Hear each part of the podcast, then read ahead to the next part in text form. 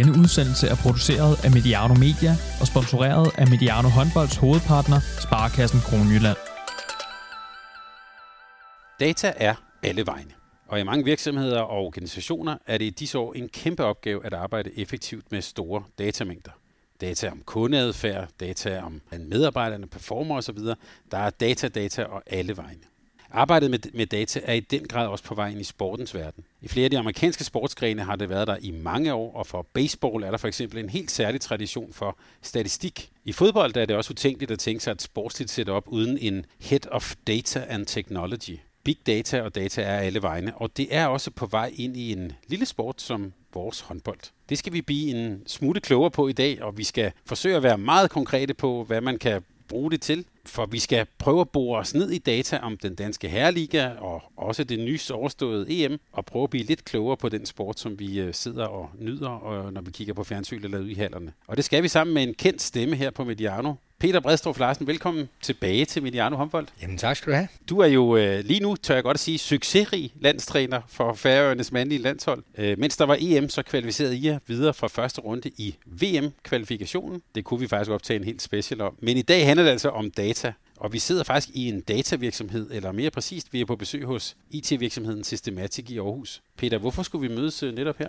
Nå, men det synes jeg var oplagt også, øh, fordi at øh, Systematic er en, en meget succesrig øh, softwarevirksomhed, som, øh, som også øh, interesserer sig faktisk for håndbold. Vi har jo haft et phd projekt kørende øh, omkring udvikling af vinderkultur, som jo også tager afsæt i både sport og erhverv, men, men også senest her ved EM har Systematic bidraget med, øh, med dygtige datafolk til, til at bringe data, både for, for TV2 øh, Danmark, men også for, for Viaplay Norge, og jeg har også har et godt samarbejde med dem i forhold til øh, data, i forhold til vores øh, bedste elitedommer, som, jeg jo også er, som jeg jo også er lidt involveret i. Så på flere måder, der, der gør systematisk rigtig godt, og er med til at faktisk at, at, at lave nogle gode trædesten for os, også i den lille sport håndbold, som du nævnte, i forhold til data.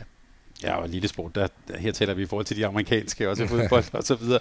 Men, øh, men når nu øh, Systematic er, er, er gået med på det her spor, hvorfor er det spændende for sådan en virksomhed at, at analysere sport, og i det her tilfælde håndbold?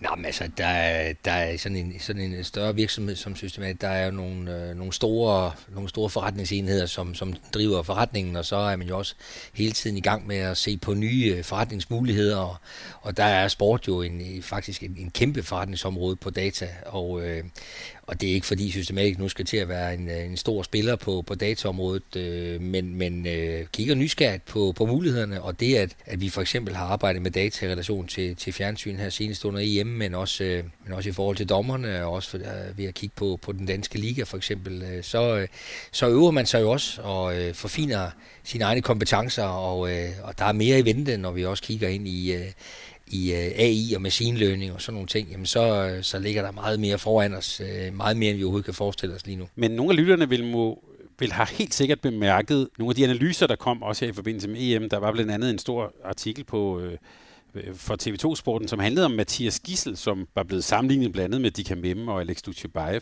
Hvad er, det for en, hvad er det for en type analyse, man laver der, som man ikke får af den der almindelige statistik, som vi, vi almindelige dødelige kan gå ind og hente? Nej, men det har da været rigtig spændende at, at, at arbejde sammen med, med, med TV2 omkring øh, data til hjem, fordi øh, der er jo selvfølgelig allerede nu en, en del data, men, men det har været spændende at, at tale med redaktør Dan Philipsen og hans gode folk om, hvordan, hvordan kan data på nogen måde komme til at bidrage til, at vi får et endnu bedre produkt produkt, øh, altså gør det endnu mere interessant for, for seerne at kigge med. Og der er det jo, der er det jo sket sådan at, at udfordre synsningerne, om jeg så må sige. Altså det vi sådan går og tror og tænker, øh, enten få det bekræftet, eller måske også få det afkræftet, men også måske nogle gange finde nogle overraskende nyheder i øh, fra data i forhold til nogle af de historier, vi måske har gået og fabrikeret om spillere og lande og så videre, så videre. Og den data, eller den artikel, eller den analyse på Mathias Gissel, det handlede jo blandt andet om hans effektivitet, og hvordan han havde performet ved de sidste tre slutrunder. Hvordan bliver sådan en, hvis du lige tager os lidt med ind i maskinrummet, hvordan bliver sådan en analyse til? Jamen altså, analyserne øh, i den her sammenhæng øh, bliver jo lavet med, med baggrund i, øh, i et meget omfattende registreringsarbejde, der foregår øh, til EM, hvor, hvor landene faktisk samarbejder om at få den samme type registreringer. Det, det øh, vi så gør, systematisk gør, jamen det er egentlig at, øh, hvad kan man sige, aggregere og øh, via algoritmer og, og BI-løsninger. Øh, øh, Power BI kalder man det, Business Intelligence-løsninger. Altså få den overblik over meget sådan, øh, omfattende data.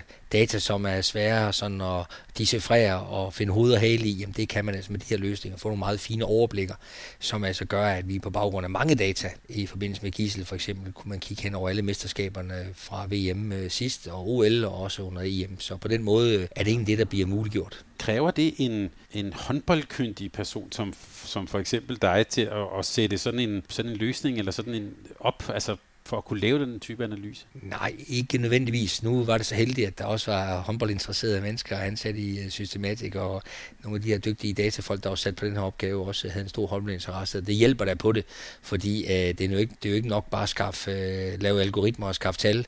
De skal jo også fortolkes og forstås, og de er jo rigtig dygtige til at formidle øh, budskaberne, også i skrift øh, videre til, til TV2. Så det hjælper da lidt, synes jeg, at man øh, forstår spillet. Øh, og det er også, vi har jo også hjulpet hinanden med at finde nogle spændende redaktionelle vinkler på, på den data, der kunne tilvejebringe. Så, øh, så jeg synes ikke, det er afgørende, men jeg tror, det er meget fint, at vi er nogle stykker omkring det. Nogle, der er rigtig dygtige til algoritmer, og nogle, der ved lidt mere om bakkryds. og så i øvrigt også nogle, der ved noget om fjernsyn, for det hele det kan blive til noget godt. Hvis man går ind for eksempel på øh, EHF's øh, hjemmeside, der er jo Øh, der kan man godt hente noget statistik, for eksempel hvem der har løbet flest kilometer. De fleste har nok bemærket, at de har jo den her, nogle kalder det en sportsbehov på, altså, så, så man kan se sådan øh, løb, og der er også, hvor, hurtigt, hvor, hvor hårdt man skyder og sådan. Men det, I har fat i her, er jo noget andet data, eller hvad? Ja, altså det, øh, den, den type data, som man nu begynder at se til mesterskaber, også at se til de sidste Champions League-finaler og sådan nogle ting, jamen det, er, det er jo meget fysisk orienteret data. Og det er data, der bliver samlet op via den her sportsbehov, som du nævnte. Og det går jo meget på, hvor langt løber de enkelte spillere på hvilke positioner. Der er nogle andre fysiske data, som jo er super fine at få med i, uh, i perspektivet. De her data, det, øh, det går mere på spillet, altså hvordan, uh, hvordan foregår det så inde på banen. Og, uh, og det er som sagt altså en anden type data, hvor man altså registrerer situationerne uh, fra kampene, noget man er helt vant til også fra den danske håndboldliga. Og jeg ved, du har jo dykket ned i en masse ting fra, fra EM. Hvad, hvad, blev du, uh, hvad blev du klogere på, eller hvad, hvad står sådan ud for dig? Jamen, der er jo, øh, der er jo rigtig mange skæge ting, øh, og nogle af dem, dem, dem blev jeg vel bare bekræftet i. Men der var der også øh, spændende overraskelser, og jeg synes, der, altså, jeg, blev, jeg smilte, da, da, da, en af, da en af datafolkene fandt den fine statistik, at øh, Landin faktisk øh, har været bedst i de sidste 10 minutter til de sidste mesterskaber. Det kommer jo ikke helt bag på en, men det var jo egentlig også bare en forhåbning om, at det var sådan, at det var, at Landin selvfølgelig var bedst. Så øh, det er han faktisk. Det er ikke for sjov, han også lige er blevet gået til, til Tysklands øh, MVP.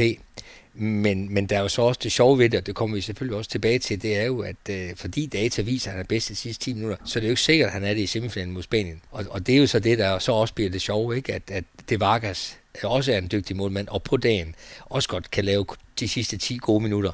Så øh, fordi at data viser, at man er dygtig de sidste 10 minutter, det betyder jo ikke nødvendigvis, at man er det lige præcis næste gang, men tendensen er tydelig. Og når vi siger, at han er bedst, er det så, at han har den højeste redningsprocent i, i en, inden for en, et tidsinterval, der hedder minut 50 til minut 60? Eller ja, som er, kunne sådan uh, med ret stor sikkerhed dokumentere, at, at, at han er altså bedre end sine konkurrenter på pladsen i de sidste 10 minutter af en håndboldkamp, altså den periode, hvor alle gerne vil have den bedste målmand. Øh, nu kan det godt være, at jeg hopper lidt i det, Peter, men jeg ved, inden for fodbolden arbejder man jo også med sådan et begreb, der hedder sådan expected goals, altså sådan, hvor man sådan kigger på, ikke så meget på resultatet, men i virkeligheden på, hvordan har chancefordelingen været, eller hvem har haft sådan en overhånd i, i, i kampene. Er der, er der nogle af de begreber, der også kan, kan give mening i håndboldens verden? Nå, men helt, helt sikkert. Øh, vi er der bare ikke helt endnu, fordi øh, nogle af de ting, de kræver, øh, at vi får, øh, vi får adgang til noget mere teknologi i forhold til at kunne dokumentere de ting. Øh, for der skal vi kunne se, øh, der, der skal vi over i det her, vi jeg lige omtalte som machine learning, altså at, at, at computeren kan aflæse, afkode situationerne, og at man kan, man kan man, man faktisk på sit eget holds niveau kan, kan vurdere, hvad er, hvad er en expected goal chance for en given spiller, Mikkel Hansen. Når han er i den her situation med 9,5 meter for mål, i den her vinkel for mål, så er sandsynligheden 80% for, at han scorer det er, det er jo der, vi kommer ind til kernen af expected goals. Så jeg tror, vi er der lige om lidt. Men vi er der jo også på et vist niveau, fordi vi kan jo trods alt dokumentere, hvor, hvor, hvor høj en scoringsprocent spillerne har i forskellige positioner på banen. Og det kan jo også med til at, i hvert fald at forklare den enkelte spiller, hvornår han, han kan forvente, at han med ret stor sandsynlighed laver mål. Hvis du nu bare tænker på de svenske europamestre, det, det virkede som om, at de havde en, en relativ klar strategi, som næsten mindede om noget fra Bengt Johansson, det her med, at der er en større sandsynlighed for at score, når du er tæt på mål. Altså øh, ved gennembrud, eller ved indspil til stregen, eller lignende. Tror du, de også arbejder ud fra sådan nogle sandsynligheder i virkeligheden? Nå, men det gør alle hold. Alle hold knokler for at uh, skabe de bedst mulige forudsætninger for at lykkes. Det er bare ikke alle hold, der er lige dygtige til det. Svenskerne var rigtig dygtige. Uh, spillede faktisk med et relativt lavt antal afslutninger, som også er med til at fortælle historien om, at man ikke bare tog hvilken som helst afslutning, men uh, man blev ved med at afvente til den størst tænkelige mulighed opstod, og helst så tæt på mål. Og, og faktisk var det jo interessant øh, lige øh, op til Danmark-Spanien semifinalen, jamen der var der jo en vanvittig statistik, øh, en vanvittig øh, data, hvor, hvor Danmark var helt i top med 67 procent i spillet 6 mod 6, og Spanien var faktisk øh, altså helt i bund øh, med en øh, tilsvarende meget, meget lav procent på, øh, på deres afslutninger. Så det var næsten, altså set fra et datasynspunkt, usandsynligt, at de to hold skulle mødes i en semifinal.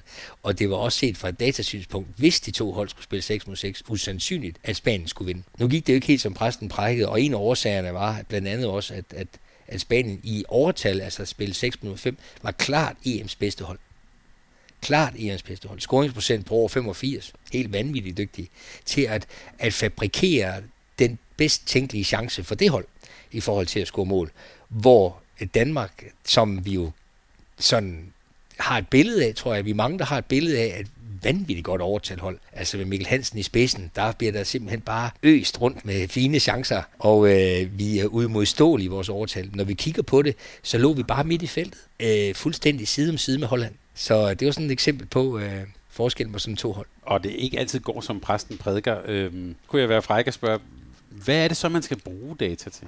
Jamen altså, det er klart, det vil altid være en diskussion, om, der, om det skal bruges til for meget eller til for lidt, og, og hvad er for meget og hvad er for lidt. Altså jeg vil sige det på den der måde, at jeg synes jo, at man hver især som, som leder og som træner og som klub, og hvad det nu er, skal, skal få det til at give mening med den måde, man nu driver sin øh, butik på. Øh, jeg vil sige, set fra et øh, individuelt synspunkt, der er der masser af, af, fin, af fine input for data, som kan bidrage til at understøtte øh, den individuelle udvikling øh, men selvfølgelig også den individuelle rolle på holdet.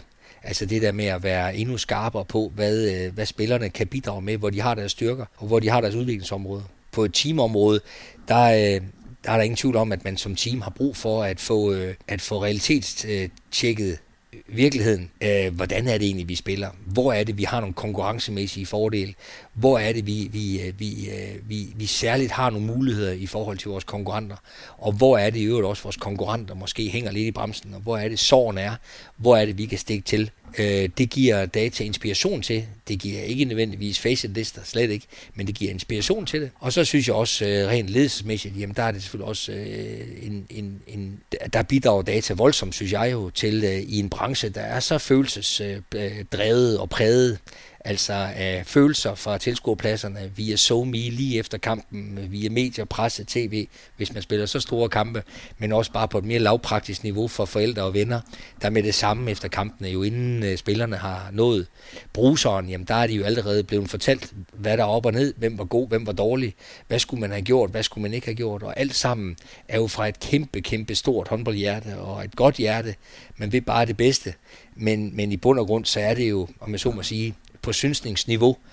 Øh, og selv aktørerne har jo ikke engang et overblik efter sådan en kamp, så hvordan kunne de så have ud på tilskuerpladserne? Særligt også fordi de slet ikke vidste, hvad det var, vi skulle, for de var ikke med i taktikmødet. Så der er rigtig mange gode grunde til at sørge for, at sit lille hold og hver enkelt spiller med tilpasse forstyrrelser, altså også får øh, input via data øh, til at forstå, hvordan tingene foregår. Og ikke fordi, at vi skal tælle sandheder, men altså også til at bidrage til, øh, til det. Og, og, og det hænger selvfølgelig også sammen med de organisatoriske historier. Altså, hvordan er det egentlig, at vi fortæller historierne om, om vores hold, og hvordan historien bliver fortalt om vores hold. Der er vi nødt til også at, at lave en lille osteklokke, hvor, hvor vi altså øh, i hvert fald internt ved rigtig meget mere, end hvad omgivelserne gør. Glæder os over, at omgivelserne interesserer sig, og også kommer med synsninger og meninger, det er helt fint, men, men vi er nødt til at vide meget præcis, hvad det er, vi går og ruder med, fordi det er det, der giver os også bedste forudsætninger for at lykkes. Og der er det også vigtigt, synes jeg, i, i sportens verden også, at spillerne og holdet og ja, Øh, dele af holdet måske har brug for i gang imellem også at få lidt input via data, så man ikke render rundt og laver sin egen historie om, hvor god højrefløjen er, eller hvor meget vi nu skulle have dækket mere offensivt end defensivt, og hvorfor Palle spiller mere end Mogens og sådan nogle ting. Altså det, det er måske meget rart lige at få øh, et optimisme-tjek. Øh, hvordan står det egentlig til?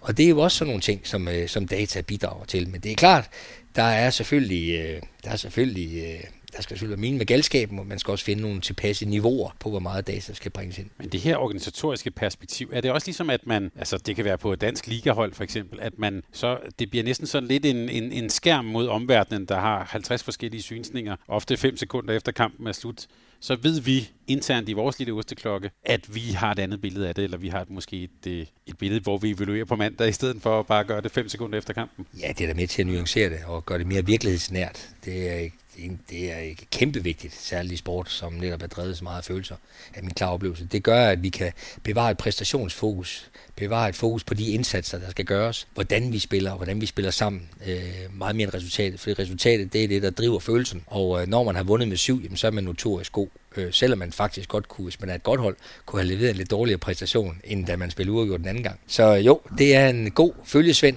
og en, øh, jeg tror, en, en vigtig, en meget, meget vigtig øh, ingrediens i at, øh, at også, også at drive en, en kultur med fokus på præstationen og det at blive bedre sammen. Nu nævnte jeg i vores indledning, at der er jo er rigtig mange fodboldklubber, der har en Head of Data and Technology. Jeg har sådan googlet mig lidt frem til. Det er åbenbart det, man, det er sådan en, en, en universal betegnelse, og øh, man skal ikke huske så mange år tilbage, der var jo også, at det her kom lidt frem i fodboldens verden. Lidt modstand mod det, nogen vi kunne huske, sådan øh, FC Midtjylland og måden de gik til det på.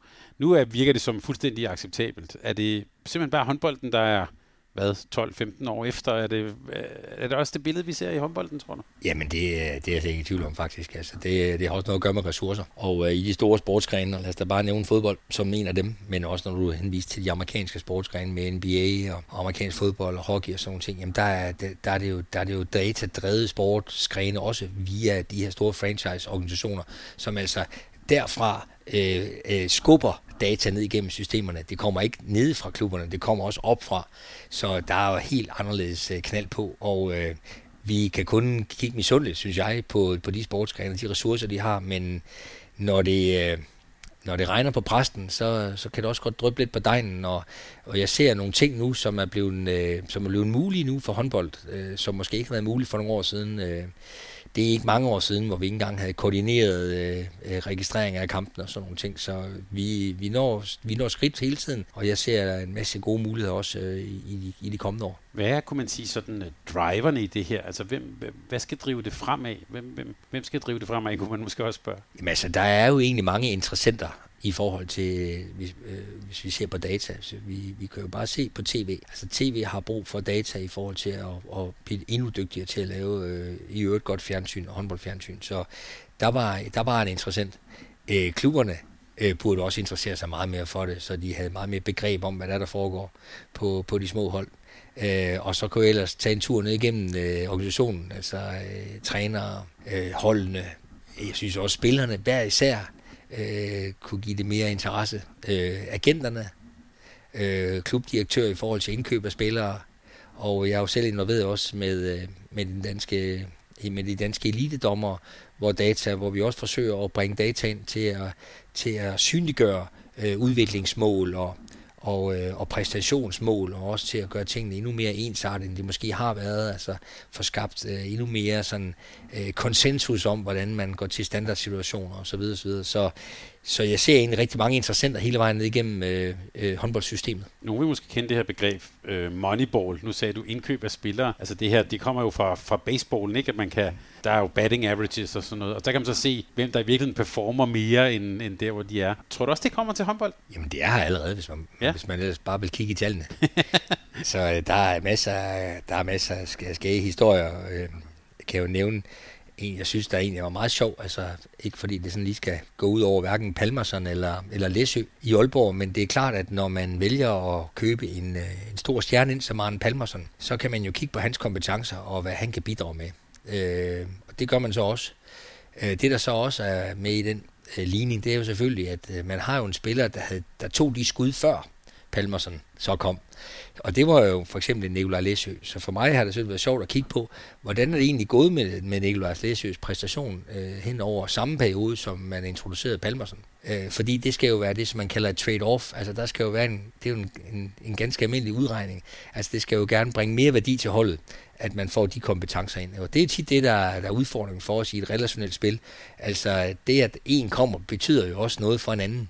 Øh, så, så, så der var jo for eksempel mulighed for at kigge på, øh, på data ind i, ind i, sådan nogle, øh, i sådan nogle sammenhænge. Men der er jo også på meget mere sådan holdmæssige sammenhæng øh, interessant for, for klubber at kigge på, hvordan, øh, hvordan holdene egentlig for, performer. Altså, øh, når vi for eksempel tager eksemplet fra, fra, øh, fra, fra ligaen før jul, jamen, så, var, så var Kolding for eksempel det hold, der havde flest afslutninger i 7 6 men øh, producerede øh, altså øh, Øh, 0,72 fejl per mål.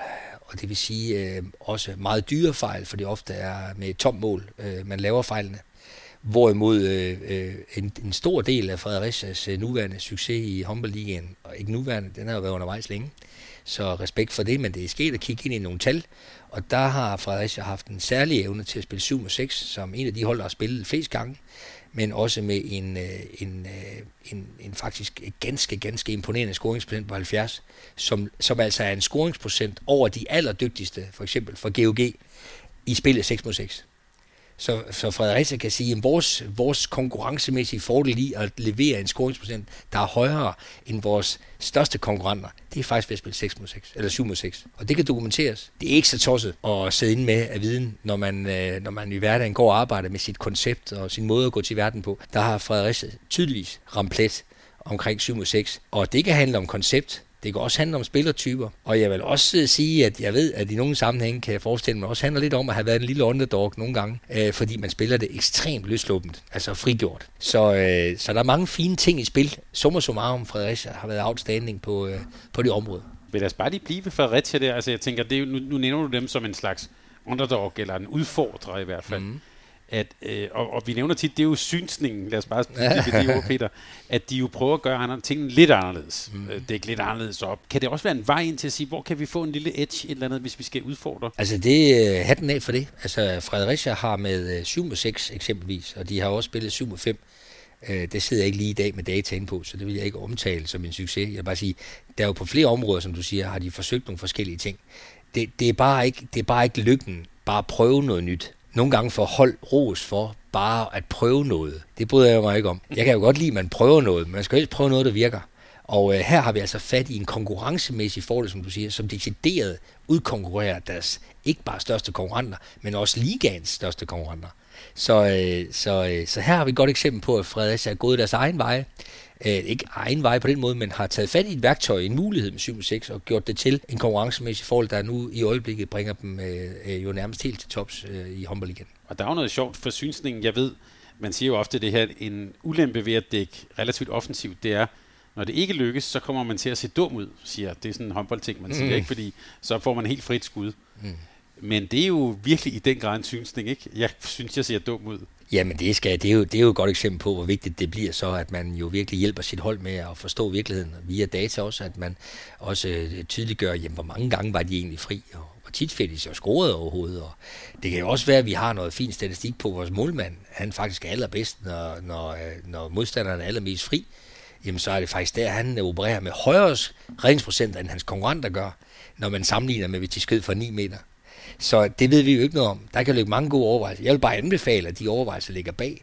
For ellers så bliver det jo en tilfældighed. Og det, det, det, det synes jeg ikke er måden at arbejde elitært på. Øh, men ingen tvivl om, at de har opsøgt mange forskellige, øh, øh mange forskellige ting, og har også ind over de sidste år, åringer, som jeg har oplevet det, også måtte sande, at noget ikke gik så godt. Øh, men øh, det, som jeg lige nævnte før, det er en af årsagerne til, at øh, Fredericia ligger så godt med i ligaen, som de gør. Og nu vil jeg lige bede dig om at komme med en synsning, Peter, som, som, som, som, går, gerne.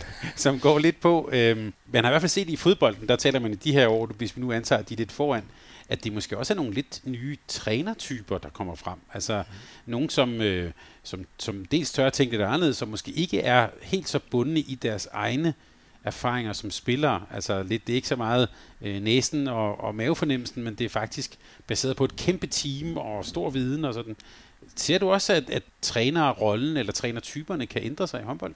Ja, det, øh, det, det, det tror jeg da godt, den, den kan. Jeg tror, behovet øh, øges, øh, også i de her år, på at, øh, at der også i håndbold så småt øh, er dukket flere og flere specialister op på holdene, som vi har set i fodbold. Vi når nok ikke, øh, vi når nok ikke det antal i håndbold, tror jeg. Så meget kan vi ikke, men, men øh, jeg har jo også hygget med at studere amerikansk sport i forskellige sammenhænge. Jeg synes jo, det er da meget sket, og når man ser Los Angeles Rams spille sig i en Super Bowl, og de har trods alt øh, 22 fuldtidsansatte assistenter så er, vi, så er der trods alt et stykke vej nu. Så til det, du spørger om, der tror jeg, det er øh, men selvfølgelig en kæmpe ledelsesopgave og vigtig opgave, øh, øh, når man skal være leder for et, for et, øh, for et øh, elitehold, øh, og måske endda et tophold, jamen det er jo at sætte kompetencerne i spil. Sørge for, at der er plads til, øh, til de, de forskellige kompetencer, så i stedet for at sørge for at få det sat ordentligt sammen. Og ind i det arbejde, der, der, der kan data spille en rigtig fin rolle, øh, så vi er sikre på, at vi, øh, vi hele tiden har har tungen lige i munden og ved, hvor vi skal hen. Men sådan øh, en, en, en historie om en dygtig håndboldtræner er jo ofte også, at de sådan kan næsten kan mærke, altså når, når vi er i kampen, de næsten kan mærke kampen. Mm. Altså de kan mærke, hvad der er brug for nu. Det er vel meget mavefornemmelse eller erfaring? Eller? Ingen tvivl om det. Det er, det, er en vigtig, det er en vigtig pointe, og jeg synes, jeg vil sammenligne lidt med, når vi også når vi taler om øh, kreativitet hos spillerne. Altså, jeg, jeg vil stadigvæk sige, at øh, intuition for træneren og kreativitet og intuition for spilleren, det hviler på et kæmpe, kæmpe fagligt grundlag. Ellers så bliver det i min verden øh, øh, tilfældigheder, og det kommer ikke til at skabe noget stabilt topniveau. Du kan på dagen lave nogle mirakler på, øh, på, den, øh, på den tilgang, men, men, øh, men intuition og fornemmelse er for mig også øh, baseret på, øh, på, på viden og data og erfaring og indsigt i øh, egne spillers formål, men også modstandernes formål. Så, øh, så for mig, der, der, der er det faktisk en del af forudsætningen for at kunne være intuitiv og kunne være kreativ. Nu nævnte du, at øh, du også kigger på dommerne, og, mm. og det kan være, du lige måske lige til en introduktion til det skal sige, at du jo også har fået en ny rolle som... Ja, du har altid været dommervejleder, Peter, men øh, ja, nu, nu, gratis. nu er den blevet mere formaliseret. hvad, hvad går det ud på? Jamen, jeg har været så heldig og privilegeret, at øh, jeg sammen med øh, vores tidligere topdommer Martin Geding og vores øh, helt uovertrufne regelfortolker Jørgen Møller Nielsen er sat sammen i en lille trio, en lille elitetræner, elite dommertræner trio, hvor vi forsøger at støtte op omkring udviklingen af dommerne. Øh, mere end sådan på kampniveau, men også øh, på de lidt større perspektiver. Og i det arbejde har vi forsøgt også at bringe data i spil, og, og har efter, jeg vil, jeg vil fri at få den længere forklaring, men vi har sådan efter en længere nogle længere, øh, længerevarende processer også øh, fundet frem til tre vigtige øh, fokusområder for dommerne, som vi synes er afgørende for spillet, men også øh, dermed også bliver afgørende for dommernes præstationer. Og det vi gerne vil opnå, det er jo selvfølgelig, at vi på området straffekast ikke ser, at der er 100% forskel på det ene dommer frem for det andet. Og vi vil også gerne have et antal af kendelser øh, ikke løber løbsk, fordi antagelsen er, at færre kendelser giver mere flow i spillet. Og vi vil også gerne have, at der er nogenlunde konkurrence i, øh, i antallet af udvisninger mellem dommerparerne. Og det her skal forstås over mange kampe. Selvfølgelig vil det være individuelle udsving fra kamp til kamp. Men set over mange kampe skal vi gerne have nogenlunde det samme niveau. Det nytter ikke noget, at et dommerpar dømmer dommer så mange straffekast som en anden dommerpar. Så hvad skal vi bruge det til? Jamen, vi skal jo ikke bruge det til at slå nogen i hovedet. Vi, skal, vi bruger det simpelthen til at forsøge i al beskedenhed organisatorisk øh, udvikling. Øh, hvis man er et dommer dommerpar, der har mange flere kendelser end dem, der har færrest, jamen, så kan det måske være interessant at evaluere kampene med, med, med fokus på, øh, hvad det er for nogle typer kendelser, man altså dømmer mange af over for andre dommerpar, og på den måde øh, få inspiration til læring. Og det samme er det med straffekast. Jamen, er der nogle typer straffekast, som man simpelthen på en eller anden mærkelig måde bare dømmer for mange af? Det kan være sin fortolkning af ydersider på baks for eksempel, og på fløje. Jamen, øh, at, at hvis man ser over nogle kampe, at det er, det er den type straffekast, der bliver dømt for mange af jamen så er det et indsatsområde for det pågældende dommerpar. Så, så jeg håber virkelig, at vi kan bidrage med, eller, og vi er godt i gang, at bidrage med inspiration til dommerne, men også at dommerne som dommergruppe altså fremstår med ensartethed øh, i de her meget, meget vigtige situationer, som udvisning og straffekast for eksempel er. I, i dommerverdenen er det her med en øh, i virkeligheden en grundig evaluering. De får jo også en evaluering efter, efter hver kamp, hvor der er en bedømmer på og, og, og, og, og så videre. Hvad er forskellen? Hvad, hvad, hvad er det nye, om jeg så må sige, med, med det, I gør her? Jamen altså, øh, det, det, skal vi ikke, øh, det skal vi ikke undvære. Altså, øh, observatøren, eller, øh, øh, som også er med til at evaluere efter kampene, øh, det, det er en vigtig ingrediens i udviklingen. Men det er klart, når man ser kampen som en enkeltstående begivenhed, så kan man komme til at overse ting, der sker over tid.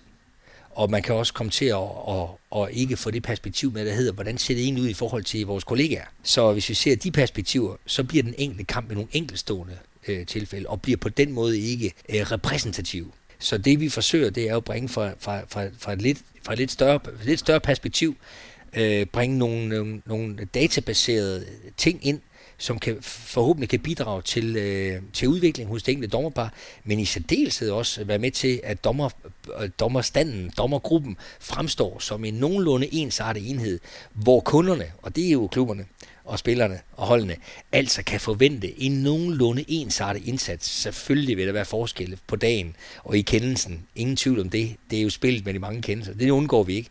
Men vi vil rigtig gerne have, og vi er jo også rigtig godt på vej, kan jeg så fortælle i øvrigt, at, øh, at der faktisk ikke er så stor forskel længere på, på dommerparen i relation til for eksempel antallet af dømte straffekast. Nu får du lige en synsning for mig. Ja. Jeg synes, den her øh, sæson i i virkeligheden både kvinder og herreligaen, har været lykkeligt befriet for alt muligt snak om dommerne. Er det, det er jo en total synsning, men der er altid det her, normalt er der, nu kommer der nogle nye regler, og ja. det, det er helt tosset og sådan noget. Det synes jeg ikke, vi har hørt så meget om. Nå, men det kan jeg kun tage som udgangspunkt, øh, altså som, som, som et, et eksempel på, at, at, øh, at måske øh, er kommunikationen øget lidt. Vi sender løbende nyhedsbrev ud øh, par gange om måneden, og ja, på mandag har vi for eksempel et stort teamsmøde for, for alle vores interessenter, det vil sige trænere og spillere, øh, hvor vi skal, hvor vi, Jørgen Møller vil gennemgå øh, de seneste regelændringer på et teamsmøde, og på den måde sørge for at holde folk opdateret. Og ellers så ved jeg ikke, om, om, om du har, om, jeg ved ikke, om du har helt ret. Det kan jeg ikke sige noget om, men jeg håber, du har ret. Og jeg kan også sige, at jeg synes slet ikke, vi er færdige nu. Der er masser af arbejde at gøre endnu, og jeg synes øvrigt også, øh, hvis jeg skulle kaste lidt med, med, ja, det bliver ikke med, med, med pile, men måske lidt inspiration. Der er stadigvæk meget at gøre på de enkelte hold i, at vi er dygtigere til at forstå reglerne. Fordi vi ser jo stadigvæk eksempler på, når en fløj løber en fløj ned, og han næsten får ros for bænken af, at han gjorde, hvad han kunne, og det var okay, og det var synd. Hvor vi måske hellere havde set, at han, er, han måske øh, øh, før kampen var startet, havde fået at vide, at øh, man som forsvarsspiller har et kæmpe ansvar, når, når modstanderens fløj hopper ind over. Så, så jeg ser jo eksempler på, at man også ude i dagligdagen bør tage det meget mere alvorligt og forstå reglerne og forstå, hvordan dommerne de også ser øh, reglerne, fordi det vil hjælpe, det vil kun hjælpe de enkelte hold. Det her med, med straffekast og antallet af kendelser, som du nævner, som kunne være sådan nogle i, i en virksomhed, vi kalder det en form for KPI, eller noget, I målte på. Hvorfor er det lige dem? Jamen, det er også et spørgsmål om, hvad der er, det er et spørgsmål om, hvad der er muligt, men også hvad der giver mening i forhold til, at øh, vi kan sagtens have kampe jo med 8 og 10 straffekast, og øh, det bliver fuldstændig afgørende for kampen, øh, om, øh, om de er dømt øh, forholdsvis fornuftigt. Og der har vi lavet nogle, nogle stikprøver, for eksempel set, at der er 75 procent af straffekastene bedømt i for eksempel en damerunde, jamen det var faktisk helt overensstemmelse med regelsættet. Men 75 er jo godt, men der er jo også et potentiale, tænker man. Og, øh, og antallet af udvisninger er også øh, vanvittigt afgørende. Det er i, i den del af spillet, hvor de største målforskelle de er. Og det betyder, at hvis du har kampe med 10 udvisninger, så er det jo en tredjedel af kampen, som foregår i overtal og undertal. Og så er der kendelsen, det er mere sådan det æstetiske i spillet, at vi får så meget flow som muligt i spillet, og undgå de billige 3 meter kast og sådan nogle ting. Så, så jeg synes egentlig, det giver rigtig god mening, de her tre fokusområder. Jeg tror, det er rigtig vigtigt, at vi netop har øh, navlet os fast til nogle øh, fokusområder, som vi udfordrer dommerne på i de evalueringer, også fælles evalueringer, vi har med dem. Det kunne måske godt have været nogle andre, men jeg tror ikke, det er, jeg tror ikke, det er så tosset valgt. Men nu siger du 75 procent af straffekastene i var det en kvinderunde, øh, ja. var rigtige. Hvordan defineres det? Altså, det, du siger selv, det er jo et, et spil med mange kendelser. Ja. Det er jo også et spil med fortolkning. Ja. Kommer jeg for sent, eller hvor rammer jeg derhenne, og, ja. og sådan. Hvordan gør man det op? Jamen, der er jeg jo glad for, at jeg er i selskab med sindssygt dygtige folk som Martin Gidding og Jørgen Møller, og, og, og, og der tager man jo simpelthen bare regelsættet meget alvorligt, mm. når vi kigger på, øh, om, om de skulle være dømt. Vi har jo dyb respekt for, at det sker i nuet, og med forskellige vinkler og sådan nogle ting, så det er jo ikke for at, at sige, at, at selvfølgelig kan det blive til 100%, men det er da interessant at kigge på, øh, simpelthen med henblik på udvikling af de enkelte dommerpar. Men så må jeg lige spørge dig, der er jo sikkert mange af lytterne, der, kan, der har set dig på sidelinjen, både ved halen og på tv, som dommervejleder, som træner. Hvordan det blik, du så har på det nu, er det, det er ikke nødvendigvis forandret, men øh, hvordan ser du altså, din, din rolle som træner nu også med, med, med, med at kigge på dommerne og deres præstationer her? Er du blevet klogere? Jamen, jeg har da fået endnu mere respekt for dommernes arbejde, øh, fordi det er ikke nogen let opgave. Øh, og jeg er også selv blevet klogere på mange ting, det må jeg sige. Øh, men altså, jeg, jeg, jeg, jeg, er stadigvæk øh, ganske godt tilfreds med min vejledning hen over årene. Øh, nej, det var også sagt lidt for sjov. øh, jeg, har, jeg tror egentlig, jeg for mange år siden, jeg tror også, det er en årsag til, at jeg har kunne være med i så mange år omkring øh, den her sport, det er, at jeg for mange år siden øh, sådan blev helt enig med mig selv om, at øh, der findes faktisk ikke nogen sandhed. Jeg må simpelthen acceptere, at sandheden, den er der ikke. Øh, og så i stedet for at prøve at forstå dommerne og forstå den enkelte kamp, øh, og prøve at, at give mine spillere så gode forudsætninger som muligt for at kunne holde sig inden for det givende regelsæt. Også regelsættet på dagen, som jo også varierer en smule fra dommerpar til dommerpar. Så, øh, så det tror jeg egentlig, jeg hviler meget godt i, og egentlig også har gjort gennem årene, og, og må ikke også det ene årsag til, at dommerne overhovedet gad at have mig med til at, til at, at, at arbejde videre her. Så, øh, så, det til, det, vi, tager, vi tager den værste. Så. ja, men altså, jeg har jo også mulighed, jeg har haft mulighed for at afreagere hver dag til træning som dommer, hvor jeg jo altid har rost mig selv i, høje, i høje toner, øh, når, når spillerne har været lidt små utilfredse. Men, men hvis du lige tager trænerkasketten på, når vi nogle gange har oplevet dig som, hvor temperamentet, eller hvor, hvor, hvor du måske øh, ja, giver udtryk for noget frustration, eller sådan noget. Hvad er det som træner, man bliver, kan blive frustreret over i en, i en kampsituation? Der tror jeg ikke, jeg skal svare på andres vegne. Altså, jeg tror, jeg skal svare på min egen vegne. Øh, på min egen vegne øh, har jeg selvfølgelig oplevet frustrationen øh, i, i, i tvivlskendelser, der måske kunne være afgørende. Men jeg har også oplevet frustration, virkelig faglig frustration, når jeg ved, hvor meget mine spillere eller vores, mit hold har knoklet med en bestemt ting. Og så, øh, og så synes vi faktisk, at vi får det ødelagt af en dommer, som ser på det på en anden måde, end vi gør. Så øh, det kan også være en kæmpe frustration over noget fagligt, faktisk. Der ligger meget dybere end blot kendelsen. Men man ikke også de fleste gange, det handlede mest om at bare ærgelsen over, over et, øh, et resultat eller en situation, jeg gerne ville have haft, øh, blev, øh, blev til vores fordel. Hvad er det næste i det her øh, projekt med at udvikle dommerne? Hvad er det næste, I skal kigge på? Jamen det er, det er den vej, vi, øh, vi rider nu, og så har vi, øh, vi har vi desværre blevet lidt forstyrret, meget forstyrret af coronaen, nogle kampe blev aflyst, men, men det vi forsøger nu, det er egentlig også at lave nogle fælles evalueringer med, øh, med udvalgte dommerpar, øh, som ligger på forskellige niveauer i de her skala, jeg lige nævnte før, øh, og så udfordrer vi dem i nogle bestemte kampe på de her tre fokusområder, så det er det, vi snakker om vi har oplevet at have mest gavn af at snakke om øh, præcise fokusområder, i stedet for at snakke om kampene over en bred kamp. Så øh, det giver rigtig gode meninger. Vi får nogle gode snakke øh, på, øh, på online-medierne. Ja, hvordan tager de imod det? Det kunne også være, være en oplagt ting at tale om. Vi, vi talte om før, hvordan omverdenen i en klub tager imod det. Hvordan tager dommerne imod den her type feedback? Jamen altså, jeg, jeg, jeg oplever kun, at dommerne er, er, er virkelig, de gør meget for at udvikle sig. Bruger rigtig meget krudt. De bruger der er mange spillere, der godt kunne kigge lidt misundeligt på, hvor meget øh, de egentlig bruger krudt på at udvikle sig. Så øh, hatten af for det. Så jeg oplever egentlig, at vi ved fælles hjælp, og vi er slet ikke noget mål, vi er jo lige startet, men altså ved fælles hjælp har vi egentlig fundet nogle gode måder at, og, synes jeg, at være sammen på og, og, og, og bidrage på. Så øh, lad os se, om ikke det udvikler sig. Og så, så håber jeg det også, jeg synes stadigvæk også, at klubberne og trænerne og spillerne stadigvæk kan vise øh, endnu større interesse for regelsættet og, og den måde, dommerne også ser kampene på. Og så synes jeg jo også, at vi kan bidrage, har allerede bidraget til øh, senest øh, i en kamp i Horsens, hvor vi ret hurtigt får et nyhedsbrev afsted med, med en kendelse, øh, et rødt kort, som, som på en eller anden måde afmystificerer, og vi er med til også at, at styre de historier, der kan være omkring dommerne eller omkring øh, den pågældende kamp, ved at vi med meget hurtigt får fortalt, hvordan reglerne egentlig ser ud i sådan en situation. Og bare lige her til sidst om dommerne. Som, som seer og håndboldinteresseret, når du sad og så på EM, hvordan oplevede du deres brug af de her videotjeks. Hvordan oplevede du det? Jamen, der var jo faktisk nogle situationer, hvor vi stussede lidt set fra en dansk vinkel, fordi at, at man faktisk kiggede efter nogle situationer, som man ikke, øh, som ikke er tilladt i Danmark. Men ellers vil jeg jo sige, at vi jo ser, at øh, videoproof altså, altså selvfølgelig kan, skal have en rolle, men øh, diskussionen om, hvad for en rolle den skal have, den kan vi jo tage sammen med for eksempel fodbold. Øh, fordi jeg er i hvert fald indstillet på, at, at det, kan ikke blive, det kan ikke blive til så mange kendelser, fordi vi er nødt til at bevare følelsen. Den umiddelbare glæde eller kæmpe frustration over noget, det må vi ikke tage fra folk, og det gør vi, hvis øh, vi får for meget øh, var og videoproof, fordi så eliminerer vi den umiddelbare følelse. Det er nok der, hvor jeg er kommet i mit liv, at øh, det er slet ikke meningen, vi skal finde en sandhed. Meningen er, at vi skal nyde spillet, og så skal vi have lov til at være lidt sure og lidt glade, og så skal vi videre til den næste kamp. Men selvfølgelig øh, synes jeg også, det er fedt nok, øh, hvis en bold måske ikke var over stregen i det sidste minut, at vi har mulighed for lige at tjekke det, men øh, vi skal beholde det på et meget beskeden niveau og meget konkret niveau. Men synes, altså, så jeg hører dig faktisk sige, det var måske lige overkant med det her hjem. Ja, det var det. Mm. Det synes jeg. Ja, og de var også ude, du tænker, at de var også ude at se, om Landin havde foden på. Og, ja, ja. Og, det, og ja, det var jo ikke engang, det blev jo ikke engang, flere af dem var jo ikke rigtige. Mm. Så ah, det var ikke så godt, men, men altså desværre, det er jo bare det, vi har set også i fodbold, for dem, der, det er nok ikke så mange af de her lyttere, der følger med i fodbold, men, men der har man jo set mange sindssygt dårlige eksempler på, hvad var ikke kan. Og, og så blev det også brugt, som jeg synes var meget interessant, som sådan, jeg lavede i hvert fald mærke til den der indledende kamp med Frankrig og Kroatien. Det er jo sjældent, man ser i håndbold, at der sådan er Øh, optakt til lidt tumult der mellem spillerne, og der, var, der brugte de den der lille med at vi ud og kigger til at lægge en dæmper på gemytterne, ikke? Det, mm.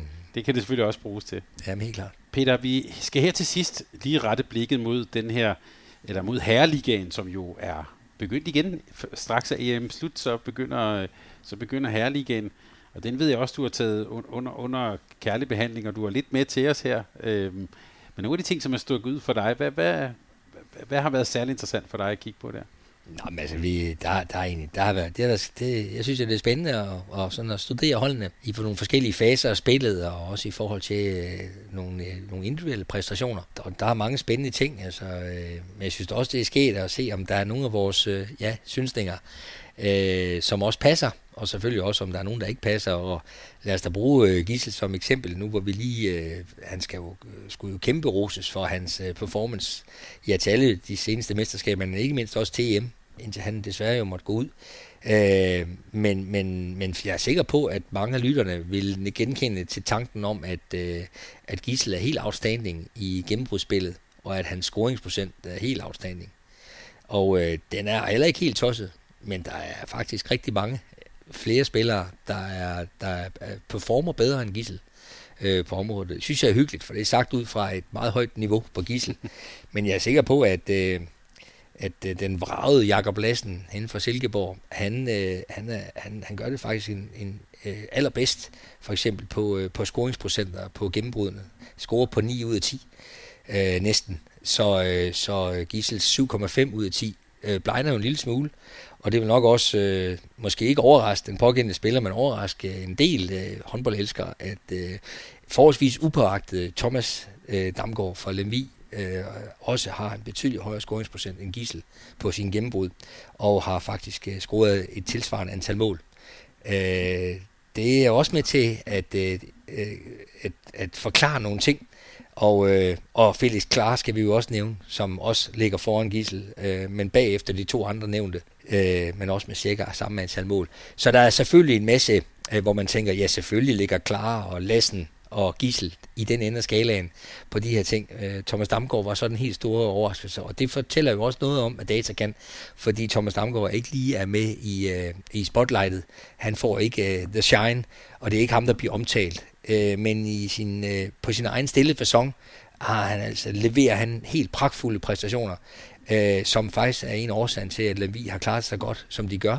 Og hans marker over på højre bak, Spangård, ham kan jeg også fortælle historier om, han gør det også super, super godt og bedre end mange af hans konkurrenter. Så på den måde kan man faktisk via data egentlig finde nogle rigtig fine historier frem, øh, og, og, og både mystificere og også i høj grad afmystificere øh, de historier, der er i, i vores lille håndboldverden. Så hvis vi to nu var ledet en baseballklub i USA, så, skulle, så vil vi kigge efter sådan nogen, som, som, som vores to venner op for dem, vi, øh, når, når vi tænker, altså der vil vi sidde og kigge de, på sådan nogle tal. De er, de er, uden jeg kender til, til lønniveauet, så er de meget mere værd.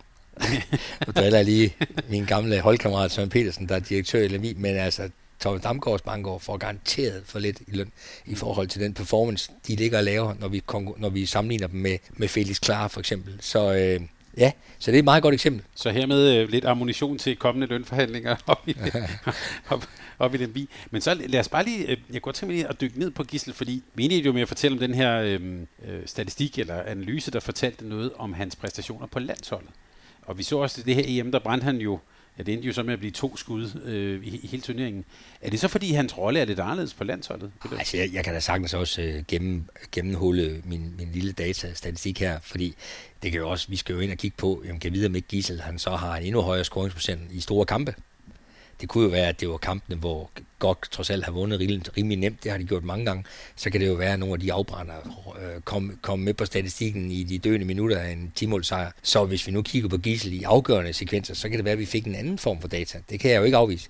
Så det her det er jo taget over en bred kamp, hvor man bare kan se nogle helt tydelige tendenser på nogle ting. Øh, så, øh, så at Gissel så var bedre til hjem, jamen det kan også bare bero på, at det var relativt få kampe. En af de store fortællinger i dansk håndbold, det er jo, at GOG det er et godt kontrahold. Ja. ja. Er de rent faktisk det?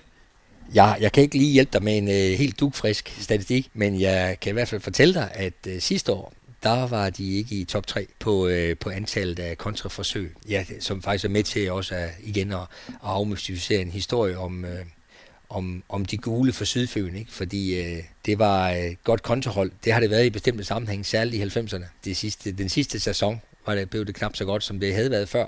Det betyder jo ikke, at GOG var dårligere. De, øh, de fik bare langt flere 6 mod 6 angreb, end de havde gjort tidligere, og det var de jo også rigtig dygtige til. Så den handel, den har Krighav selvfølgelig gennemskuet, Vel også var okay tilfreds med, men de har skruet tempoet op i år. Der er langt flere kontramål for GOG i år end øh, sidste år, kan jeg godt afsløre. Det er jo den store pensel, øh, når vi snakker om, om de her ting, men, men jeg vil stadig holde fast i, at, at det selvfølgelig er super, super input og inspiration, når, når, når holdene og spillerne skal forberede sig på at kunne vinde, og øvrigt også øh, til læring internt i organisationer på, hvad, hvad er vores øh, styrker, hvor har vi vores muligheder, hvor gør man som spiller en forskel, hvor, hvor kan man sige, at man gør knap så stor en forskel. Så, så lad os bruge Thomas Damgaard som eksempel, og lad ham fortsætte med at øve sin gennembrud, for det er jo det, han gør en kæmpe forskel. Og, og, og så kan det jo være, at der er nogle ting i Thomas Damgaards øh, spil, som han måske skal holde sig lidt fra. Det kunne være skud uden for 9 meter, og så konvertere dem i stedet for til nogle gennembrud. Så lad os bruge det som eksempel på, hvordan øh, data kan bidrage til sådan at og, øh, og holde folk fast i, i udviklingen af deres, øh,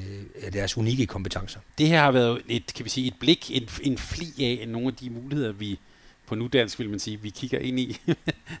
en ting, der skal ud af sproget. Men øh, hvis vi kigger sådan et par år frem, hvad, hvad ser du for dig? Hvordan, hvordan, øh, hvordan har det så udviklet sig, når vi taler brugen af data inden, inden for håndbold? Jeg ser, jeg ser egentlig mange, mange muligheder. Øh, jeg tror, selv eksperimenteret med det de sidste par år, men, men jeg tænker, at der må, der må komme mere data også i løbet af kampene. Øh, det er ikke, øh, det, data skal ikke kun være forbeholdt til evalueringer nogle dage efter, men, men også undervejs i kampene. Der, der tror jeg, vi vil se øh, flere eksempler. Det har faktisk undret mig, at vi ikke rigtig har fået lidt gang i det.